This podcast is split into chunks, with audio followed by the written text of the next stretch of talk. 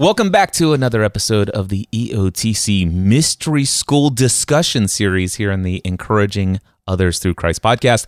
My name is Cliff Ravenscraft, and today's Mystery School discussion is with Michael Sebastien. Michael was a part of a recent episode that I put, I think it was about two episodes ago of the EOTC podcast. Michael, welcome back.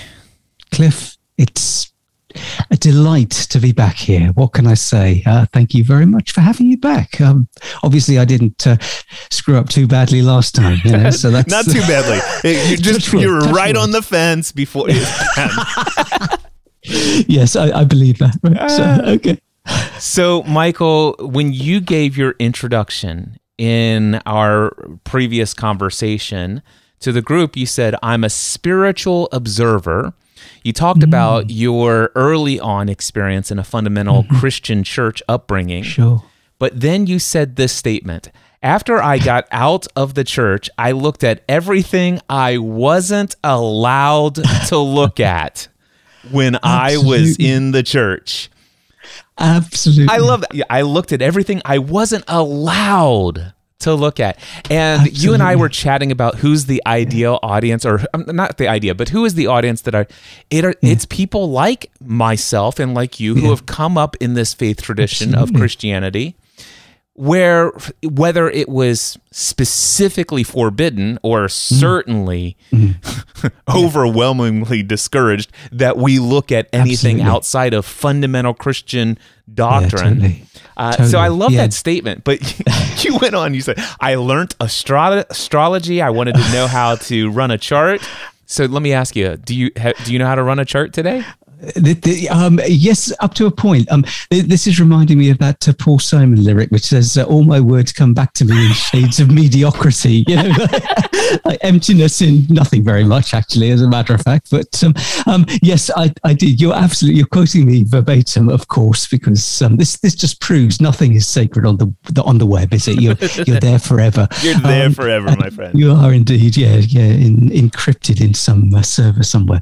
So um, yes, I did. Yeah do I do I read a chart? Um, I, I read a chart at sort of um, you could say it to preschool level you know it's kind of kindergarten level you know. I know certain things. A lot of people get into the there's actually a lot of maths in it when you start to get into degrees and all this kind of stuff and maths was never my strong suit i guess. So um, i started to think okay well i can see how that works and okay i can i can take something from there. It's it's the kind of it's kind of the producer's spirit where you're picking up a lot of different things and you're trying to you know sort of make something of all of you know spin all these plates you know you're you're very well aware of that that kind of thing. But uh, yeah, I, I do know a little bit of this and that and the other. And uh, yeah, I can, you know, we can talk about your uh, rising sign or your, where your Venus is or where your uh, Mercury happened to uh, be and uh, last week or something like that. I'm sure I could do a halfway decent job. But, well, uh, I, yeah. I happen to have a chart that was run for me somewhere in my documentation oh, on this yeah. spiritual path. I, I ran into somebody's like, I can run that for you, and oh, he's yeah, somebody from India, and and it, it's the I, whatever Vedic one or whatever. Vedic. Yeah, yeah, yeah, yeah, So anyway, it's fun because I think from my Christian upbringing, when it comes to something like that, I'm like, okay, well, you know, I think those wise men from the east read the stars, kind of. Oh, you know, to to probably it's like okay, there's something in the Bible that that doesn't. But then we get into um, yeah. you said a guru, a guru from Gujarat. We talked uh, about that yeah, a little bit, and I'm yeah. I, I'm okay with that, and I just like okay, and then neo druidry. It's like okay, that that starts to uh, that starts to kind of ruffle some of my feathers because neo druidry that that kind of runs along this idea of paganism, and the word paganism just seems as oh, about as yeah yeah yeah uh, far from things that I should be studying. But but you go, you had to go into Wicca and Satanism.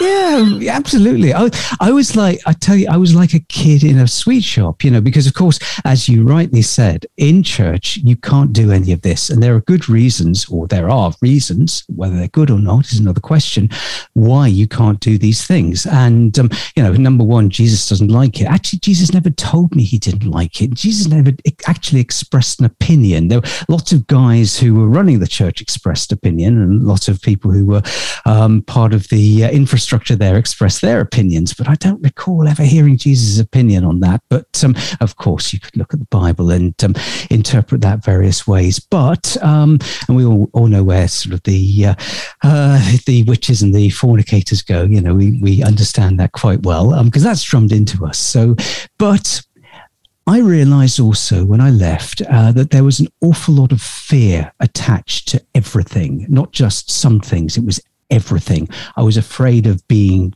right. I was afraid of being wrong. I was afraid of being good. I was afraid of not being good. Uh, in fact, I was living my life completely in fear. You know, I, I loved the, I'd always been, you know, sort of attracted to the mysticism and that, that side of sort of the spiritual life, which obviously was one of the reasons I didn't go down too well as a personality in church when I actually got into uh, looking, I, I did uh, looking at myself first of all. When I left, we we came to a real watershed one weekend when we decided not to go back to this. We used to meet in a cinema in with this biggish mega church, not big by American standards, but by, fairly big by British standards, um, few a good few hundred. Um, we met in this super cinema in the middle of uh, town. So, and I I'm suddenly thinking, why do I spend every Sunday morning in this room without windows? This is kind of uh, this is the middle of the summer, and the, the kids go, but we never do anything. So let's go for coffee this week. And um, when we went to co- for coffee, it was so good with the kids. I said, actually, what if we don't go back next week? They go, yeah, don't want to go back next week. We'll go for coffee next week. Yeah, okay, we'll go for coffee next week. Yeah. And um, seven weeks later, we still hadn't actually gone back, but we were still having such a great time with the kids. And um, that I remember as being the golden summer. I, am hesitating over saying it because I feel myself well up as I say it. That was the best. Uh, we had been in, the kids had been brought up in church. They had friends in church, but we wanted to be the best parents we could possibly be. And what we had that summer was truly, you know, that was mind blowing for me. You know, I didn't know could, families could be like this. Um, we sat, we read, we talked, we had meal after meal. We sat around. We always used to do that before, but there was a. It, it's what we call a golden summer. That that year. And, um, you know, we said we, we read the whole of The Lord of the Rings, all three books, because the movies were coming out that autumn and I wanted the kids to read the book. So we sat around as a family, all, all six of us, and we, we read the, uh, uh, read the books through, things like that. And that, I suppose, in retrospect, was as much part of my awakening as anything else, thinking life can be okay out of church. You know, you know, we know the reasons why we're kept in church because it's bad outside of church. And so so you know you know your kids are going to go off the rails. You know that they're going to get into drugs. You know what's going to happen when you're you know you you leave church. You know your whole family's going to fall apart and uh, your toddler will probably drop off or something like that. You know it's, it's really really bad.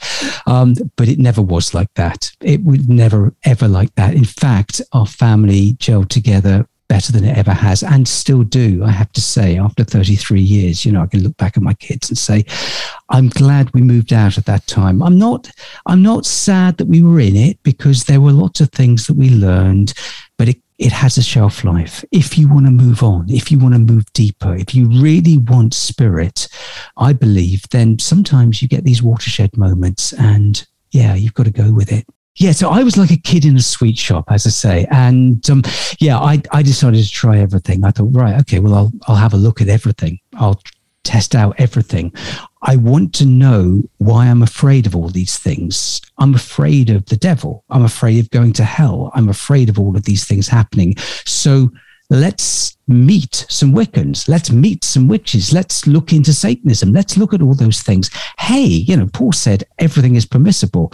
Uh, he did also say not everything's beneficial, but I don't really worry about that part of it. You know, it's got everything's permissible. Let's go for it. Let's try it. What if everything really was permissible? What if I could look at everything and nothing bad would happen? Well, whammo, I, I did. So, um, yes, I, I ended up with a, uh, a number of things. But, you know, the interesting thing, I mean, I, do you want to go into the Wiccan stuff? Um, we don't have to because we're supposed to be talking about a few other things, aren't we? You know, well, the main, just so folks know, the Sorry. main topic that we're going to get in today is is this question of how do you evaluate any text or teaching or inspired work mm. that claims to be of God or spiritual yeah. or inspired, uh, and we will get to that. But I, I want to, I do want to hmm. continue mm. down this path that you and I are on here. Okay. So cool. first of all, I, I I can definitely resonate with the fact that growing up, it was a lot about living my life out of fear, fear of eternal damnation. Yeah, yeah totally. uh, you know, even once I'm quote unquote saved and secured in the blood of Christ and all of this stuff, eh, there's still this threat of um, blasphemy of the Holy Spirit yeah. and yeah. and and this backsliding and yeah. there's this you know just the becoming a heretic and an apostate. And of course beware of this beware of that stay away from this. These things are dangerous. All of the rules. And so consistently living my life in fear of this unknown. Yeah. And and that's what kept me from ever giving any not not even an ounce of attention on any spiritual path outside of what I had adopted from childhood. Yeah. Orthodox fundamentalist Christianity. Yeah. And I had been taught to fear everything outside of it.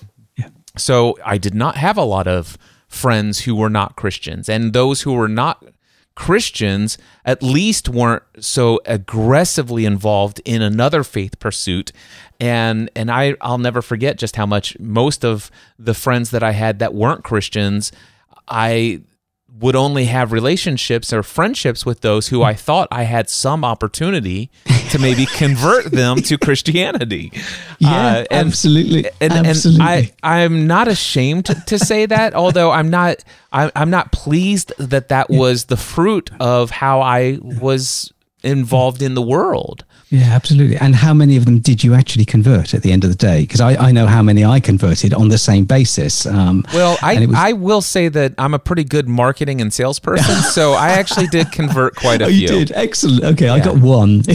yeah, I, I, I, I that time. I, I, yeah. I could, I could tell you stories but but it was more about my gift of persuasion and my my salesmanship mm than anything else and yeah. all I did was convert them to my beliefs my way yeah. of my perceptions I can I I I convert I don't know that I converted them to God or to Christ but I certainly had successfully converted a lot of people to Christian doctrine. To to the ism, yeah. Absolutely. So so, and I do yeah. make a distinction between the two, and yeah. I don't want to. I do not want anybody to hear that as I'm saying that if you are uh, following Christian doctrine that you are not following Christ. I'm not saying that. I'm just saying that the two are not exactly the same. Yeah. So I, I converted, and, and even my own life, I believe that as a kid, I had an incredibly powerful, authentic, genuine, real relationship with the living God, with Christ. But somewhere along my path, I had. Now, I don't think I ever lost my relationship with God, and I, I would dare say that nobody ever can. Uh, but for me, in my own conscious mind, I had traded that relationship with yeah. the God. Yeah. With and I, and I actually pursued three things in its place: a relationship with an institution called the mm-hmm. church, mm-hmm. yeah. a relationship with information about God or the scriptures or studying doctrine, and relation, uh, relationship with a moral code of conduct. These are yeah. the do's, these are the don'ts. Yeah. And and I pretty much uh, lived my life feeling great when I was all high up on my pious righteous horse and when I f- fell short of perfection, which, come on, uh, was a lot, I, I felt really bad. And so, gosh, I, the amount of times that I thought God was upset and angry and punishing me is off the charts. Absolutely. And the number of times when I really felt God was pleased with me happened yeah. every now and then. But absolutely. And, and that is paralysis, isn't it? You yeah. Know, how can you move on in your life if you're constantly looking over your shoulder? You can't do that. You know, as the, uh, you know, the, the idea of this this God that's going to get you one way or another. You know, you know whether you're good, whether you're bad, whatever. And um, that, yeah, that was that was probably a that was a core part of the fear. You know, the, the fear of God, and then of course on the the flip side of the coin, you got the, the fear of uh, you know being rich roast in Satan's cafetiere. You know, it's kind of French press. You uh, you got uh, you know nothing good is going to come of that. So. But, the, the, next thing that you brought up that I want to speak to, you talked about uh, Paul saying that all things are permissible, mm. but not all things are beneficial. And mm-hmm. you know what really allowed me you and also another thing you said you you always had this interest in, in the mystical the mysticism mm. yeah. and i suppose i did as well and it's crazy because the entire bible is mysticism yeah totally from totally. the first page to the last page. It's all yeah. mysticism it was it's all channeled work It mm. is. it is all of these things it, it, there's divination in there there i mean Come on, the book of Revelation. Come on. Just anyway, but it but it's kind of wild. The the fact that it's like okay, but this is exclusively for yeah. the people who are talked about in the Bible and anybody who follows God today. Mysticism and these things are not for you, except for the fact Jesus says, I tell you the truth, if you have faith of a mustard seed, you'll do even greater things than I have done. but anyway, um, but this whole thing about all things are permissible when I read the book Autobiography of a Yogi by Paramhansa Yogananda, mm-hmm.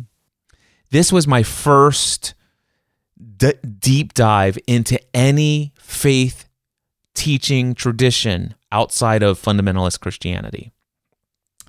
And when I read all of the encounters and experiences that Yogananda says that he experienced throughout his childhood, his young adult life, and, and even coming to America, I read all of this just fascinated.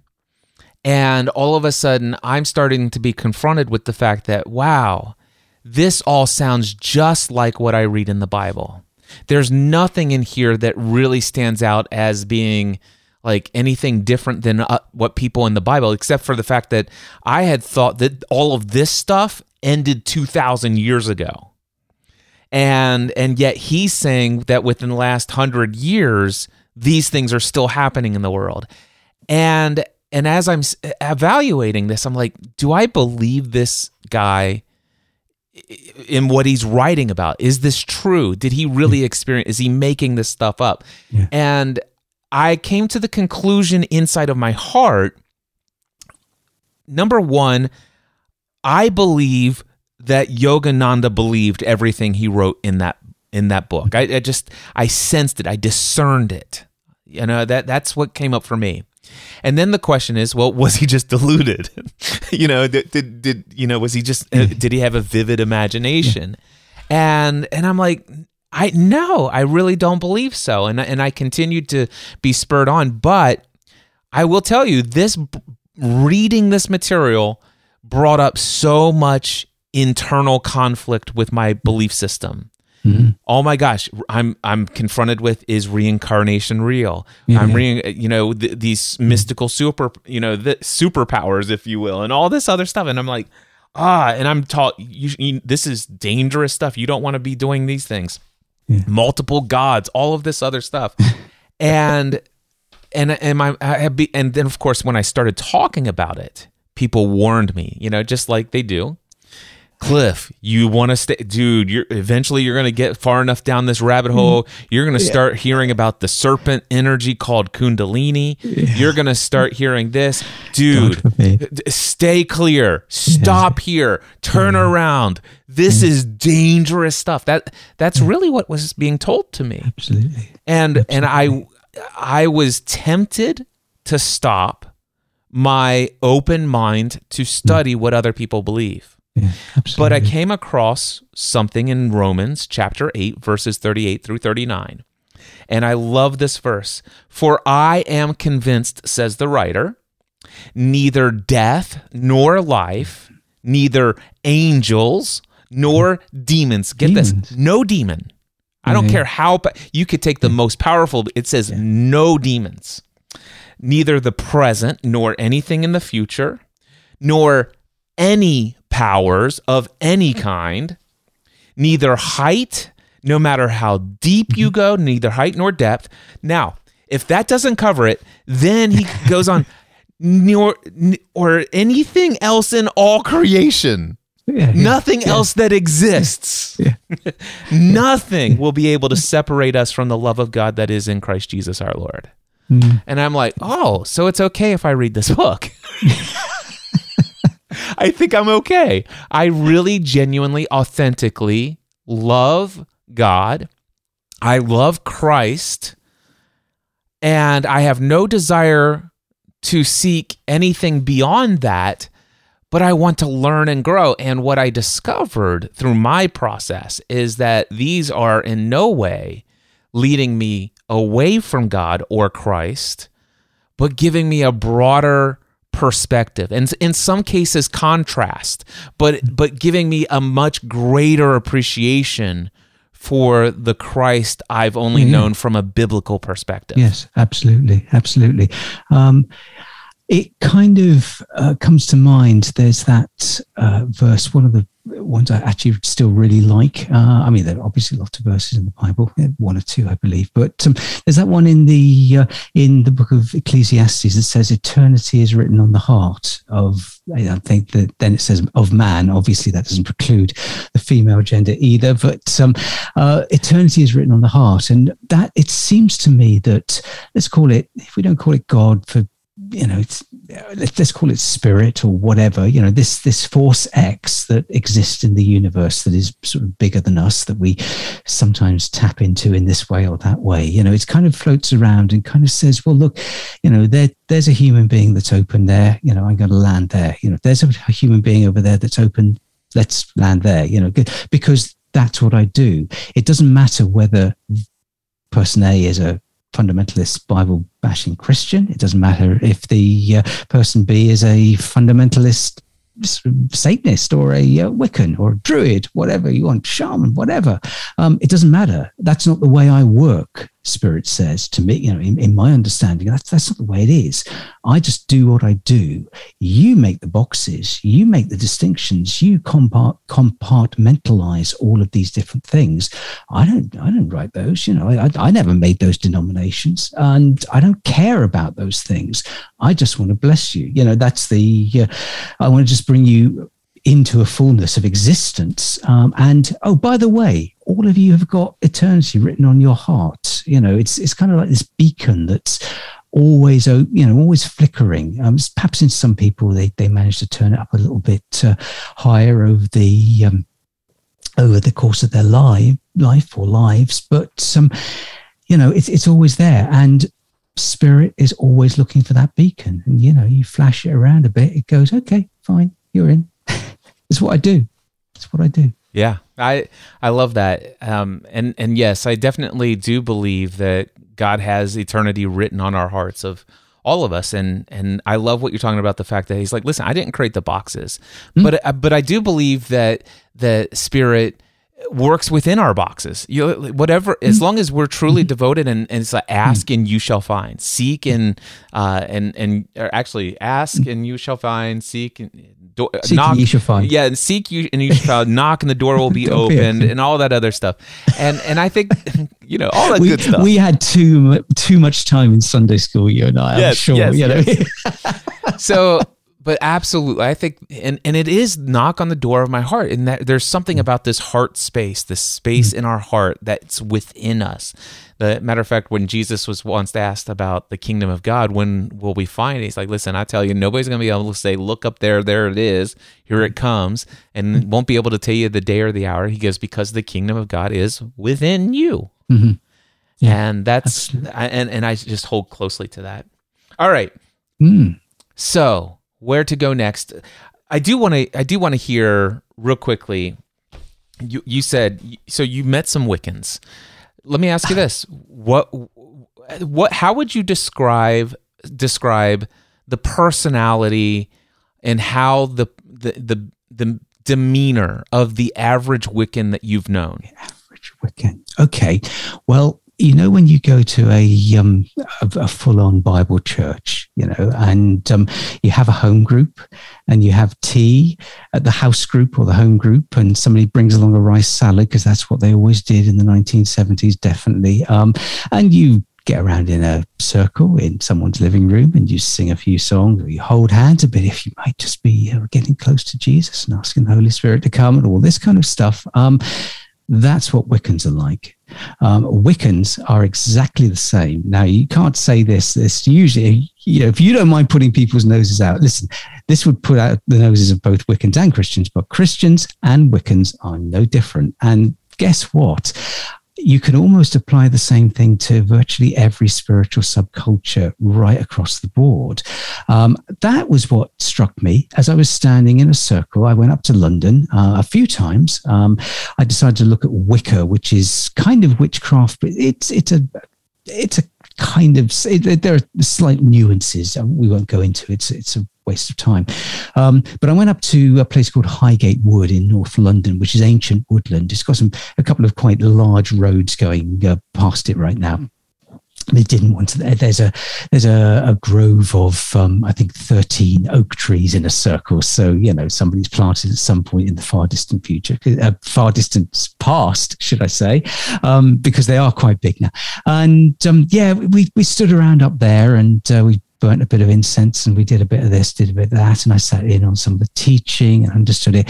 Um, I took it right the way up to the, um, uh, to actually being invited to be initiated into uh, the the first level of uh, third level, as they say, of of, of Wicca, and um, I, I, decided not to do it for uh, an interesting reason, which was not because I was scared of it at all, but a, a completely different reason, uh, which possibly we might go into if we actually end up with the Kybalion, which we, we were going to talk about a little bit later on, perhaps. But um, um, I decided not to take it any further, and um, I thought I've I've had a really good good grounding, you know, sort of a good few months learning about this kind of stuff. But that is how I found Wiccans to be, uh, just like Christians. So, w- would you say that you were welcomed by them? Were they judgmental of you when you decided not to initiate? Uh, were they were they still friendly to you afterwards? That, that that's something that is interesting yeah. to me. Uh, as I say, they're just like Christians.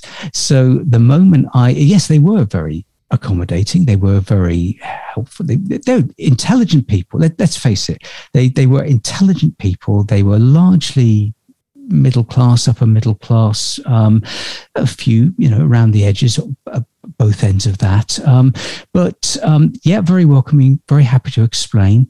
At the point that I decided not to take the step. Um, uh, then um, yeah, we, we, our paths drifted away. But you see, that's exactly the way that Christianity is, and that's exactly the way that ed, any kind of subculture, and I would go as far as say cult the way that cults work it's exactly the same. It's there's an organization. There are expectations. You're either in or you're out. And we know what it's like to be in. We know what it's like. We know how people feel when we're out. You know you're you're very much um, caught into that uh, nucleus in, into that um, e- ecosystem if you like you know and you you know when you're in, you're in. When you're out, you're out. And so I, I didn't feel any judgment uh, judgmentalism uh, in, in, any way. I didn't feel any judgment on the part of the people or anything like that. But it's just we've traveled thus far. We don't have to travel any further. Um, I don't know how they felt about me. Uh, I do know how Christians felt about me when I left. Um, well, I, am I'm, I'm guessing because none of them ever contacted me and still haven't. You know, the uh, we've kept in touch with two people from left from those days, you know, sort of years and years ago. And uh, yeah, we were we were persona non grata. You know, that's that's the way it happens. I'm afraid in in many churches, like the church that I was in. So uh, um, yeah, but I think with the Wiccans, it was a little bit more like, well, you know, you're not in. You know, uh, had I been in and then left. It might have been different. I have no idea, but that was uh, that. That was my experience, Cliff. Yeah, that's interesting. Thank you. You know, I, I, as you were thinking about that, I, I am reminded of the, you know, of I, I'm reminded of the time when I was deep in within the church and some people leaving the church and quote unquote leaving the faith and, hmm. and, pursuing other things. And and I know that I wasn't too friendly at the time towards that kind of thing. And and I think some of that might have been conditioned and and uh, given as um, uh, exemplified for me from others and stuff like that. And and I and for me, it came up as a genuine concern for them because I was convinced that my way was the only way. Uh, so yeah, always always good, always diplomatic that one. yep, yep. Uh, and and the thing is is and i know that there's some other religions and spiritual paths that that seem to have that belief and feeling as well that their one their their current statement of doctrine and dogma that that it is the one true way um but one of the things that I found in this exploration of other spiritual paths are the number of spiritual paths that that absolutely do not claim that they are the way. Mm-hmm. That that that when it's like, listen, if you want to come down this path, feel free to follow. Uh, you know, there's lots of ways for you to engage with what we've got going on in the world and stuff like this. If you'd like, you could study it and go as deep as you want. At some point, if you would like to go into the more esoteric and the more uh, deeper training trainings, uh, we can initiate you into this path. Um, but if you don't choose to be initiated into this path, that's fine. It, it, yeah. This isn't the right path for everyone, and yeah, totally. It's com- and and so there is a little bit of a uniqueness in some other paths that I that I see as, yeah. as you know not as you know judgmental against other paths. Yeah. Which, which I kind of appreciate because the thing when it comes down to it, it goes to this question. The other day, I sent this message to our. We have a group chat for people who are in the EOTC Mystery School discussion group. Uh, I wrote this. I said, "Hey, I just finished reading and studying the Kybalion. Uh, have any of you read it?" And then Michael, you responded, "Yeah, I've semi-read it. Gave up at 50 pages, though. Might make for an interesting discussion. Uh, how do you evaluate any text that presents itself as inspired or spiritual?" Ah, there you go. And so yeah. that's and what prompted this conversation. Yeah, yeah. So Absolutely. I did read the Kybalion. I have. How did you get on with it? I loved it. I really mm. did. Um, now, do it, it, claims to be written by uh, the authors called the Three Initiates. Yes. Um, I, from everything I can tell, I've done some studying on who may have been actually the author of it, and it's a part of a guy who is known to have been a main emphasis in starting something called the New Thought movement, That's and it, yeah. and all of this other stuff. So I, yeah. I read into it, and I I have some certain skepticism yeah. about its authenticity as coming from three initiates. But when I looked at the philosophy and I read it, and I read it from beginning to end I, I mean, there's a lot of things that are shared. The principles that are shared in the Kybalion are very much resonate with me, and some of them not as much, but nothing so much that it says this is something that I should steer clear of. But it's good yeah. to be aware of, and I yeah. what I liked about the Kybalion and understanding all of the principles that are in there and how it's thoroughly explained. I can see how that shows up many of these principles mm-hmm. actually do show up through the scriptures. I see it throughout Hinduism. I see it throughout some of the other uh, things, and of course, I see it in a lot of New Age stuff as well. Yeah. Um, yeah. But yeah, so yeah, yeah. That, that's I, as far as I'm concerned. I read it. I probably devoted a total of twelve to fourteen hours to studying. Yeah. Oh, really? The K- oh, Kybalion. did well then.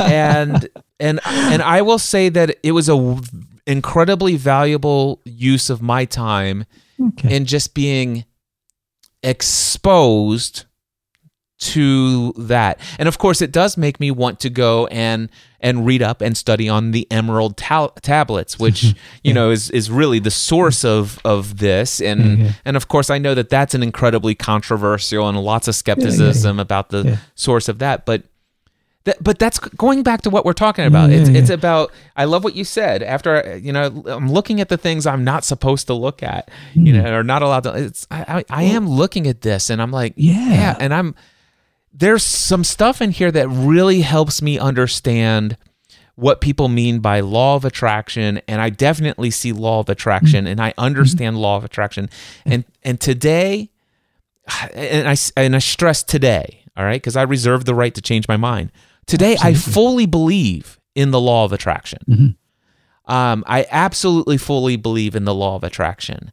Even in some of its wildest claims, I believe in the law of attraction today. Mm. And I used to think that it was it, it, it conflicted with my with what the Bible says or other spiritual in my own mm-hmm. life but I actually I've, I've ironed out in my own mind and my experience and my filtering of all experiences and my use of the law of attraction today to where it's like I can't I can't disprove any of it. Hmm. And so the Kybalion actually helped me, you know, hmm. solve some of the conflict that was in my mind. Yeah. Yeah, absolutely. Um, the uh, it, for the listeners who haven't uh, come across it, and I, I hadn't, uh, to be honest, it's uh, yes, it's a supposed Egyptian text that's been rebooted and uh, uh, brought into the world by um, it, well, the three initiates were was almost certainly a nom de plume of a guy called William Walker Anderson. Uh, it was published in 1908, um, claiming to be based on a lot of this stuff. A, a lot of the stuff that's in there um, was actually is not necessarily his own. Well, it's his own take on it. It's his, his own edit of this stuff. But some people like Isaac Newton were very into this. Um, you know, anybody who was into uh, turning metal into gold uh, and the um, the, the whole alchemists. Alchemist. That's right. It, it, just went out of my head for a second. I'm thinking I'm starting this sentence, and it's uh, the words gone. Uh, it was it was a text that was um, uh, talked about uh, by al- uh, people practicing al- alchemy, um, and um, her, uh, the, the, the lead character behind all of this, as you said, is a guy called.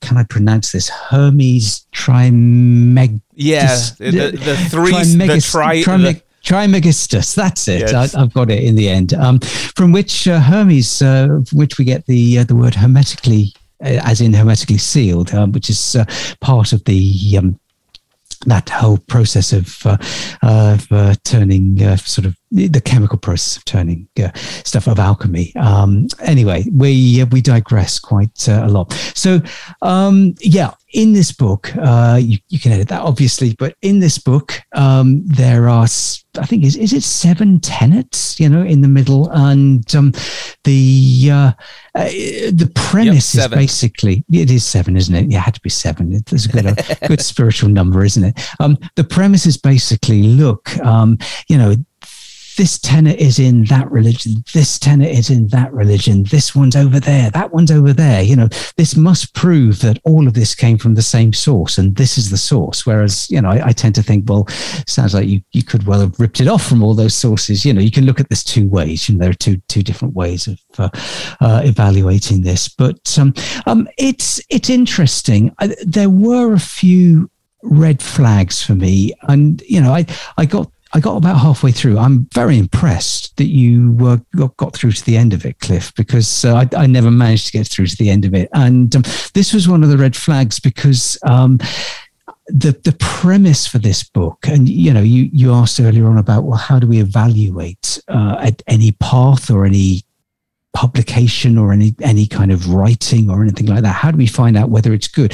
I think there are probably two or three different um, levels of sort of usefulness. You know, there, there's stuff that you can glean things from. You there's stuff that you uh, is a bit suspect, but you can still glean stuff from it. And I think this possibly falls into that category. And then there's the then there's the spiritual stuff that's frankly not fit for human consumption. You know, that's just binage. You know, that's that's clearly nonsense. And um, I've read a few things like that. So this wasn't one of them because, as you say, the tenets that they're putting forward are, uh, you know, they're they're based on stuff that's been floating around for years.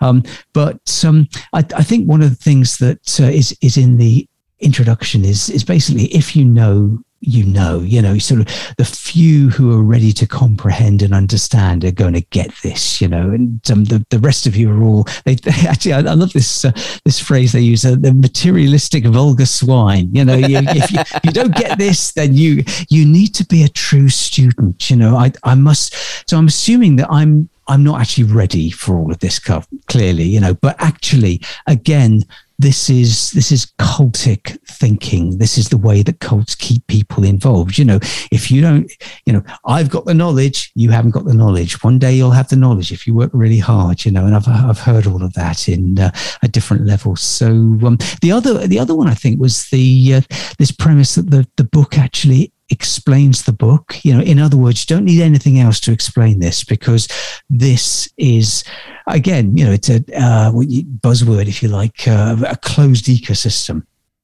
this is something that um, you know all you need to do is get into the book and understand the book and that's everything you'll need well i heard that about another quite large spiritual tome you know but we won't go there um, I don't believe that. I think that is again something that uh, would would put my put, I put my guard up spiritually. Somebody who was coming to, to tell me that you got no peer review, you got no independent criticism whatsoever of this this book. You know, you're you're saying this is the truth and nothing else is needed to explain the truth. So take it or leave it. Know, I think okay, fine. Well, I think I'll just walk away. You know, I d- don't think I need that. Um, so that that was another thing. The um, I think one of the other things I just just trying to think back what I uh, was the language, and also um, this is why I'm really impressed that you got all the way through this book because I just gave up because I I thinking none of this makes a lick of sense. Really, really, really doesn't. It no, must be the translation I mean, that I oh, got. Perhaps it perhaps it is. I, I don't know, but um, um, there's a lot of what what they call sacerdotal language in there. You know, which is some basically spiritual jargon, spiritual language. It's it's it's like the Roman Catholics using Latin, you know, when none of the laity actually speak Latin. So why do you use Latin? Because none of us understand it. Well, that's the point. Don't you get it? You know, just come to church, just pay your tithes, pay your offerings, and you know, walk out. You know, I'll give you the sermon in Latin. We'll sing the hymns in Latin, but you won't understand. But it doesn't matter because you don't have to, because we know and you don't know. And that's again that that's called control. You know, if if if teaching is wrapped up in vague terms, you know, that's that's no good. And what you do find, you do find that in both in church, or you find it in spirituality, you find it in church. Um, I don't believe I, I don't believe every Christian understands the book of Romans. I, in fact, I don't believe any Christian really understands the book of Romans because Paul goes off on these little sort of thought trains that don't make a lick of sense. If you actually read them and sit down in the way that you'd read a novel, you'd think that doesn't make any sense whatsoever. But church was full of people who I always found that were, you know, it's rather like the emperor's new clothes. You know, we don't want anybody to think that we're stupid. So we're all going to go along with this, you know, and the preachers do and the laity do and the clergy do. And uh, yeah, I, I, I turn off with that kind of stuff. You know, you're saying, well, you're not you're you're too thick to understand what I've written. Well, you might be a crap writer. You know, I I can't understand it because you can't write. You know, and um, whatever. Um, so they were just some some of my, my thoughts, and there was also the the um, the, the historical context. You know, this this guy, you know, Hermes, who was supposedly in Egypt. You know, well, okay, fine, but uh, let's look at the evidence of that, shall we? Well, there isn't anything. You know, he's a contemporary of Abraham. Okay, well, let's look at the evidence for Abraham. Hmm, oh, there isn't very much, is there really? No, he's composite character, as many of the Bible characters were. You know, let's let's just use the the left hand side of our brain, shall we, and evaluate these things. So, um, you know, I'm not coming down hard on. I do this with everything. I did it with Druidry, you know, which is my path that I am following. I, I find it, uh, and it actually yeah, there was a lot of things that uh, tick the boxes with that. But I asked the same question of, of that that path too, and I think we must do that because if we truly want to explore everything, you know, and believe that everything's permissible, then actually, you know, don't be stupid about it because some things are not beneficial. Basically, you know, and uh, I've found the not beneficial ones as well as the beneficial ones. Yeah. Me. No, I, I I totally understand that, and and that is that I I love that. See, that's one of the things that I love about bringing you on because I I read this entire book and it was like, man, I oh that was a great read. Did anybody else read this? And I love, eh, there's a bunch of rubbish in there. I I could I made about fifty percent of the way through. Not that you said that. I, I don't think it is all rubbish. No, I know because I, a yes. lot of these are gleaned. These these seven points are gleaned from different um, sources. You know, it's uh, uh, and they they are viable and you know, they're good, as above, so below. Okay, well, not everybody everybody might believe that, but actually I've heard that in lots of different places. And yeah, you know, there's a metaphysical but, argument for that. Yeah. Yep, I, it, it- exactly. And one of the things that's come up for me as I'm reading, it's like, oh well, gosh, that you know, I've heard this so many times and so many of these different resources that I'm studying. Is like, yeah, but just because you know it, it's mentioned by a lot of people who have studied a lot of the same things or outright in books that have been influenced by one another, it just becomes circular Yeah, at some does. point, you It know. And it's like It just does. because a lot of people say it and believe it, then all of a sudden it's true. And so it came back. You, you asked this question. Um, how do you evaluate any text that presents itself as inspired or spiritual? And so, what does Cliff Ravenscraft do other than to go to his journal and Absolutely. start? Start. Th- it's like, what a great question. And and so here's what I I wrote. So the first thing response that comes up for me is, does this text, this teaching, and or this message consistently produce the fruit of the spirit. Mm-hmm. Now, of course, one has to have some sort of feeling and belief system about what the fruit of the spirit is. Yeah. I still very much come from a very Christian faith background and and I still have an incredibly profound amount of respect for the teachings of Jesus as recorded in the Bible and maybe even in the Gnostic texts as well. But anyway, I digress just slightly. Mm-hmm. But in Matthew chapter 7, verses 15 through 20, this is something that Jesus said. He says, Watch out for false prophets or false mm-hmm. teachers. They come to you in sheep's clothing, but inver- in- inwardly they are ferocious wolves. And he, then he says, By their fruit you will recognize them. Absolutely. So by their fruit, Yeah. you will recognize them.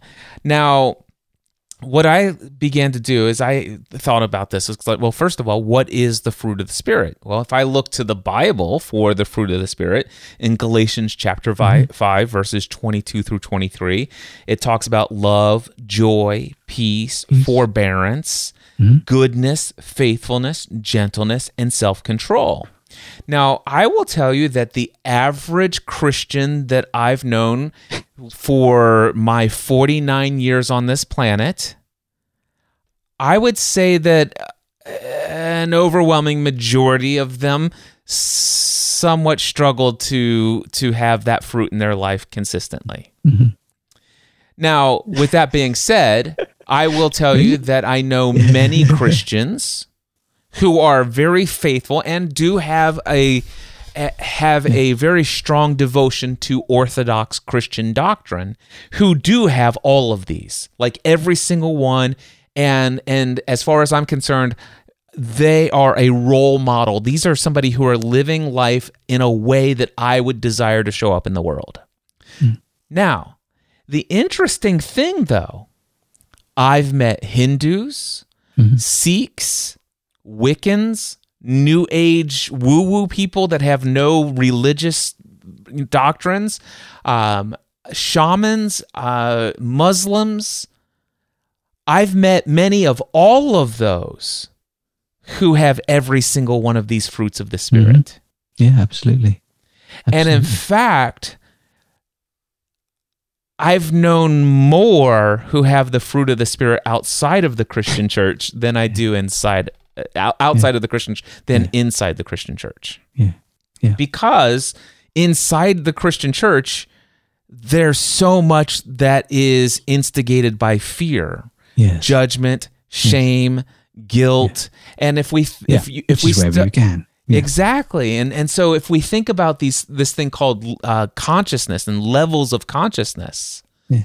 and yeah, it's uh, I believe Jesus was trying to call us out of fear to live li- a life of love, to be joyful always, and again say I say rejoice in all things, in all circumstances, give thanks, uh, have peace, the peace that per- surpasses all understanding, forbearance, uh, goodness, faithfulness, gentle with everyone self control. Hello, self control. Let's talk about that. anyway, so so this for me is the fruit of the spirit. So one of the things that I like to ask is, does this text, this teaching, uh, or this message produce the fruit of the spirit? Number one.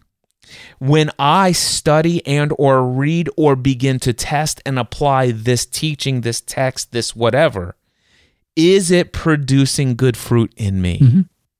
Mm-hmm. Is it producing those bullet point items in me? That's yeah. the first thing I look for. The second one is Does this text, teaching, or message produce good, fr- good fruit consistently among others who follow it? Yeah, and then the point. third one is if the authors are known, and of course I put that in there because the Kybalion we don't know. Yeah. Uh, but um, if the authors are known in this text, uh, do, is is the fruit of the Spirit evident evident in the life of the author? Yeah. Yeah, that that is that's a really good point, and that that was something that I wondered whether we might come on to is actually tracing it back, and that that is one of my uh, that is one of my list um, for uh, evaluating what I'm looking at. Um, and that was actually the reason. You remember I, I mentioned that uh, I, I, parted ways with Wicca. I didn't say why, but actually now I can say why. This is why. Um, I very often, uh, well, always, and not just with spiritual stuff, but all kinds of stuff. Trace it back to source, trace it back to the person who started it. Find out if you can. Now, obviously, you can't um, with everybody, but certainly in the past couple of hundred years, there's a lot, lot more stuff that's documented. So, uh, and, you know, back to the Middle Ages up to a point. But um, yeah, trace it back to, to, to the source. And with another reason, uh, another another aspect of uh, Wicca that's quite similar to Christianity is, is the fact they have den- denominations, as uh, um, the um, uh, the Christians have, you know, your Baptists and your Methodists and your Anglicans and Catholics, all that kind of stuff.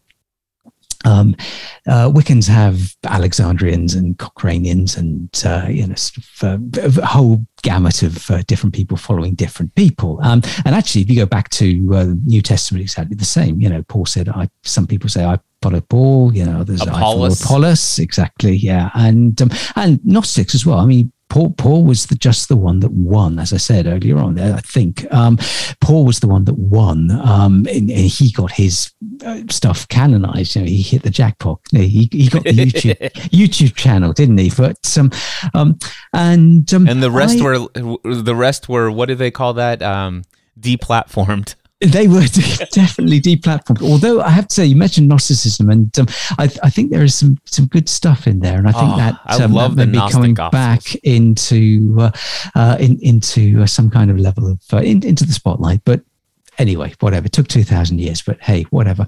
Um, going back to to Wicca, yeah, the, the particular uh, the people that I were meeting with Cochranians, and I thought, okay, well, I want to find out. This only goes back. This is neo Wicca. This is sort of neo Wicca, if you like, if, if there is such a thing. Uh, there is definitely neo Druidism. Um, this goes back to the 1950s, and the character is quite easy to find. Um, the guy Cochrane, um, who started it, and I looked at the life of Cochrane, and uh, I basically came to quite a quick decision that I don't want anything to do with this bloke and I don't want anything to do with his teachings. I love the people. I love the way that they go about things. I love the animism. I like the, um, you know, the fact that they're connecting with the earth, you know, all of this kind of stuff. Yeah, I'm, I'm well in there. I will not subject myself to the teachings of a man that I'm reading about whose life looks like that. Sorry, I'm not going to judge, but I am going to judge because I'm not going to put myself and you know my. Well, you judge for yourself. Path. You, yeah. you do judge. Yeah, yeah you have to. You have to judge for yourself. You, you know, it, uh, this yeah. isn't. It's not like you're out there speaking yeah. evil against him publicly, and th- that, that's not even the purpose here. It's just Absolutely. like I read this and yeah. I'm judging for myself. Yeah. I don't want my life to look like that. Yeah, absolutely. And I am not singling out Wiccans in this. Um, that was my reason for not going for it. I, I, I, just can't connect with this. I can't put myself under this kind of um, uh, so this particular shower. You know, it's you know, it's it's not good. Not it's not clean water. It's not what I want. Um, instantly, that was one of the similar. Yeah, had something very very similar with Christianity. I worked with some of the some of the largest ministry in the 1980s i worked for some of the largest ministries um, in america and beyond you know household names. And uh, uh, I, I saw the the british um, offices of some of these people. I saw what was going on. I understood you know I, if i named you the names you'd know who the names were. And um, Uh, I didn't like what I saw. I just didn't for the same reason. I'm thinking these people who are saying one thing from the pulpit, they're saying one thing to these great conventions full of thousands of people. You know, I can see what's really going on here. And um, those prayer requests are not getting anywhere near people who are praying for them. You know, this, this stuff is not happening. I won't go into details certainly would never do that on air. Um, but that was my reason for turning my back partly on that. That was one of the reasons is uh, same thing, you know, I'm looking at people who, you know, I don't just don't want to be involved with the, their vibe. You know, this is, this is polluting me. Sorry. I, I don't yeah. want that. Again, not judging, but I am, you know, but yeah.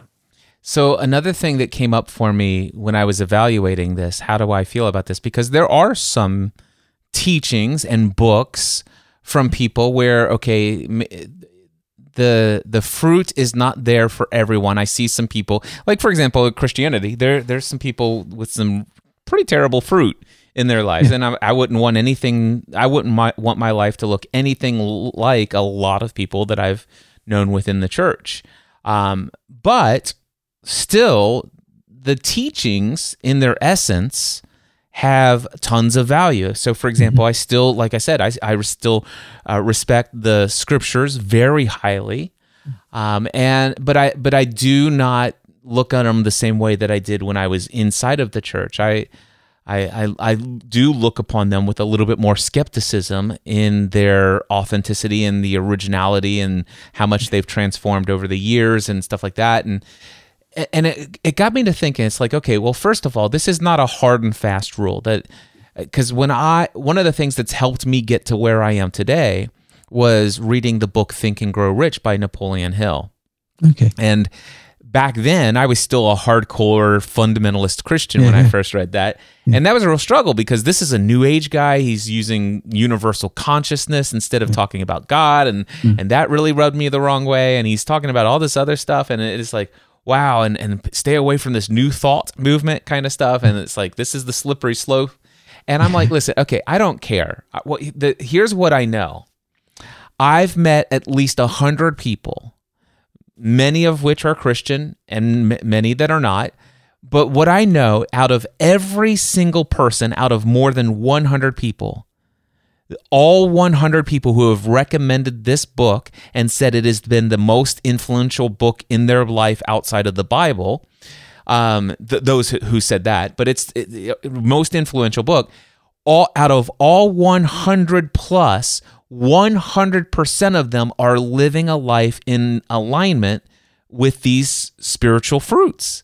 Mm-hmm. They are living peaceful, loving, joyful, it, it, all of it self control and and giving and serving. And i'm like okay and they're all saying this book but i've been told to stay away from this book. And so i read this book and of course it was you know a lot of conflicting stuff came up for me like i was reading uh, autobiography of yogi. But i ultimately came out with and of course there's no shortage of of bad things that were said about napoleon hill as well by the way but um, when it came down to it, I realized it's like, wait a second. There's a lot of stuff in here that resonates as true for me.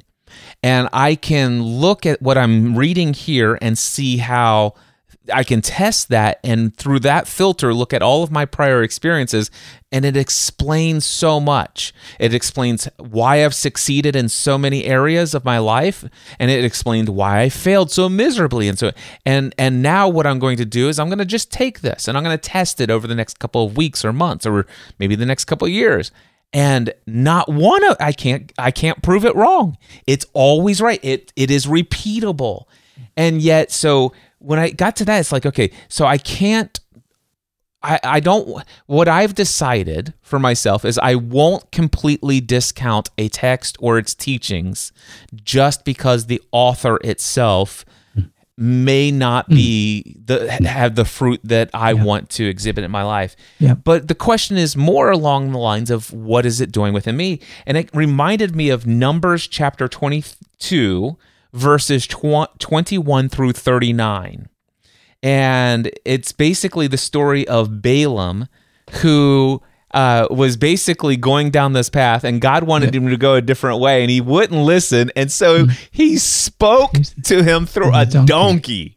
Yeah, yeah. So if God can speak to me through a to Balaam through a donkey, He can speak to me s- through someone Yeah. that that may not have a full, uh, incorp- fully incorporated, Absolutely. f- fully purely lived out l- life according to those teachings. Yeah, and I think that is what that story is saying. Uh, that that's a really good interpretation of that particular. Um, you know, shall I call it a myth or shall I not? But it doesn't matter. It's okay. Um, I think that's a really good story, and the, the Old Testament is full of stuff like that, and that is very valid. Um, you know, they're just pictures, life pictures, and that that's a good one. I've, I've never heard that particular uh, interpretation that you've uh, or insight that you've you come up with there, but um, yeah, that that that's good. And you have to be broad-minded. You just actually do have to look at everything and consider everything permissible if you're going to live. Otherwise, you don't live.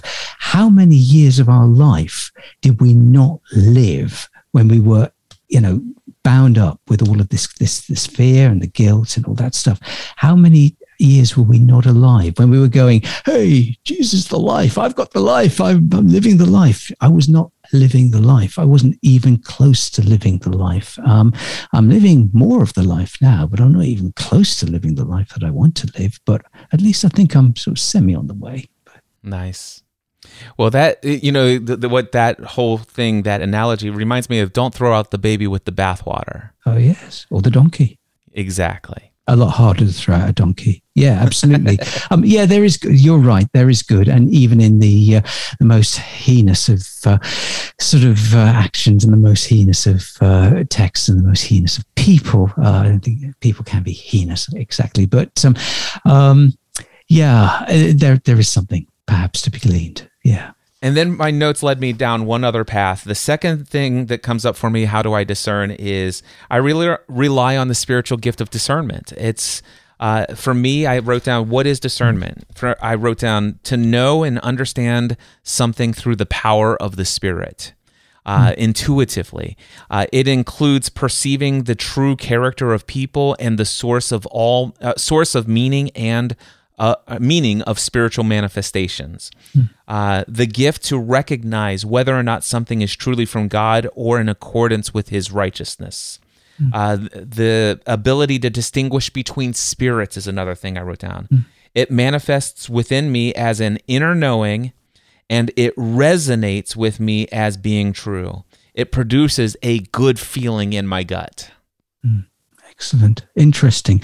Um, and one thing you mentioned there, sort of stu- stuck in my mind, as you uh, were reading down, you used the term. It's it's a nomenclature sort of thing, really. It used the term the spirit, as we did in church, um, and uh, as sometimes a spirit, you know. But one of my biggest sea changes was to actually change that nomen- alter that n- nomenclature uh, to just a spirit. So it's not the spirit, it's Yep. not the only one. It's not a spirit, it's not just someone. It's, It's actually spirit. spirit. It is that's the um, and, and that when I, I came to Druidry, there, there's another word for it, Nwyfre, which is uh, again the same thing, exactly the same thing, the thing that breathes through everything. You know, the the life that is in us that isn't of us. It's the bigger thing, the thing that uh, uh, is is is holding all this stuff together. Some people don't believe in that. I do believe in that, and um, you know, you want to call it Holy Spirit, you want to call it Shakti. I don't care. You know, it doesn't really bother me. But uh,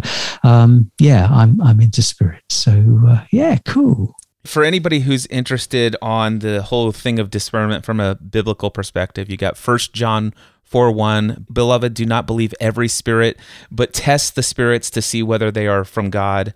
Romans 12 2. Do not be conformed to this world, but be transformed by the renewal of your mind, that by testing you may discern what is the will of God, what is good and acceptable and perfect. Hebrews 5:14 but solid food is for the mature for those who have their powers of discernment trained by the constant practice to distinguish good from evil.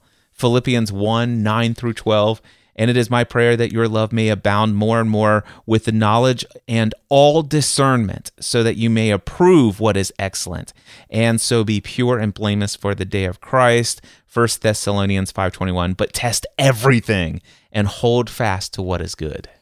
Excellent.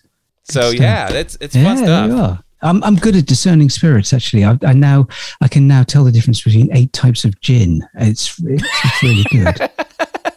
I, it's helpful. Well, this has been a fascinating conversation, Michael. It's always a pleasure to talk with you. Absolutely. And uh, what can I say? Thank you for me uh, having me into your uh, into your studio. Well, virtual studio. Anyway, uh, no, thank you very much. That I appreciate it very much. Is there anything you you've got a podcast coming out soon? Do you want to promote your podcast? Well, hopefully, no. I, I would not ever. I would never stomp on somebody else's podcast to promote my well, own. no, I'm, Um, you're not stomping. I'm I'm inviting you. you are in there. Please, ought come to. in. Well, I hope I will have a podcast out um, uh, a little later in the week. Um, it's something I, I am a, a newbie to the, the podcast world. Um, I went, I was invited onto one to talk about druidry back in January, and uh, the the the the, the girl who was uh, running Two inches off said- the ground. two inches off the ground, absolutely. Jay, Jay India. And she said, uh, when are you going to start podcast? And I had been thinking about that. And I think it's such a learning curve. Do I really want to? Um, but here we are in, in August. Uh, we're a few months after. Um, yes, I have got the first one. Um, I've got a, I've got a few planned, but um, the first one should be out this week. Um, it's called Savvy Dressers. Um, and it's actually not spiritual. Well, it is a sort of it is there is a spirituality in it. Um, it's called Savvy Dressers. It's about how to. Um, it's about traditional English tailoring and in traditional English dressing, and it's basically for for young guys teaching young guys how to dress with confidence, authority, and with sex appeal, and actually uh, feeling good about themselves, feeling good about um, how they are, and integrating their personality with their um, with their clothes, uh, which is something that I learned to do. And um, yeah, not for everybody, but uh, that will be out. I hope Savvy Dressers. What, a and what's that? There's a word that that that's called in in the UK. Uh, it, is it sa- what- sartorial. Sartorial. That's it. elegant. Yes, I had this is- never heard the term sartorial ever until I heard the beta episode for that podcast. It's a great word. Absolutely, yeah. It means uh, the, the just the art of dressing. Um, sartorial savvy. Uh, the, the the the art of knowing about how Is that the name of what's the name of the podcast again? It's it's called Savvy Dressers, and um, yes, it's uh, very short, uh, fifteen minutes. You can listen to them in the time that you uh, get dressed. So uh, hopefully, it'll be out this week. We Awesome. hope. Well, I'll tell you what I'll do. I will put a link to your interview about druidry with Jay India and her two inches of the po- off the ground podcast. I'll put a link to that in the show Oh, notes. okay. And Gosh. then when your podcast goes live, I will come back and edit the show notes to put a link to. Okay. The Savvy. Dressers. Hey, that's very kind of you. Thank you. What can I say? Thank you, Michael. We'll talk again soon. We will indeed.